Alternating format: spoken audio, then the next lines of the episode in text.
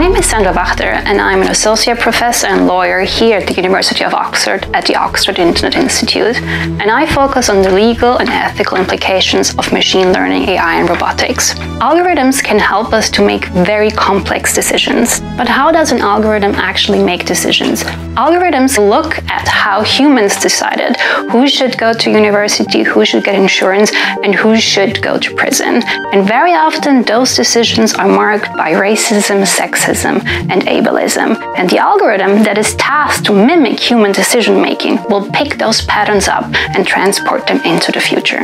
Very often, algorithms do run in the background, and people don't even know that they have been discriminated against. Discrimination happens behind people's backs they will not be aware that they have been assessed and filtered out. Many researchers around the world are aware of that problem, and they have been developing a range of bias tests.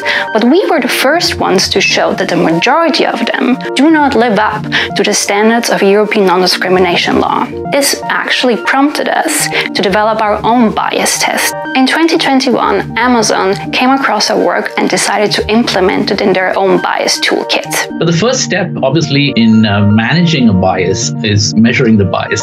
And you need metrics that are reflective of our value systems. That is, they relate to the socio legal, ethical norms of society. A lot of this research has impact because it intersects with the legal systems in, in science and, and uh, in society by and large. When we think about algorithmic bias, we are tempted to think that we're dealing with a technical problem. But the truth is that we're actually dealing with a social problem. And to solve this, we need the social sciences. I cannot think of a single application now that doesn't sort of come from the social sciences in machine learning. Using our bias test, practitioners around the world can now test for biases and make better and fairer decisions. It is extremely exciting to see that the work that we do here at Oxford helps data scientists in the real world to tackle real life problems.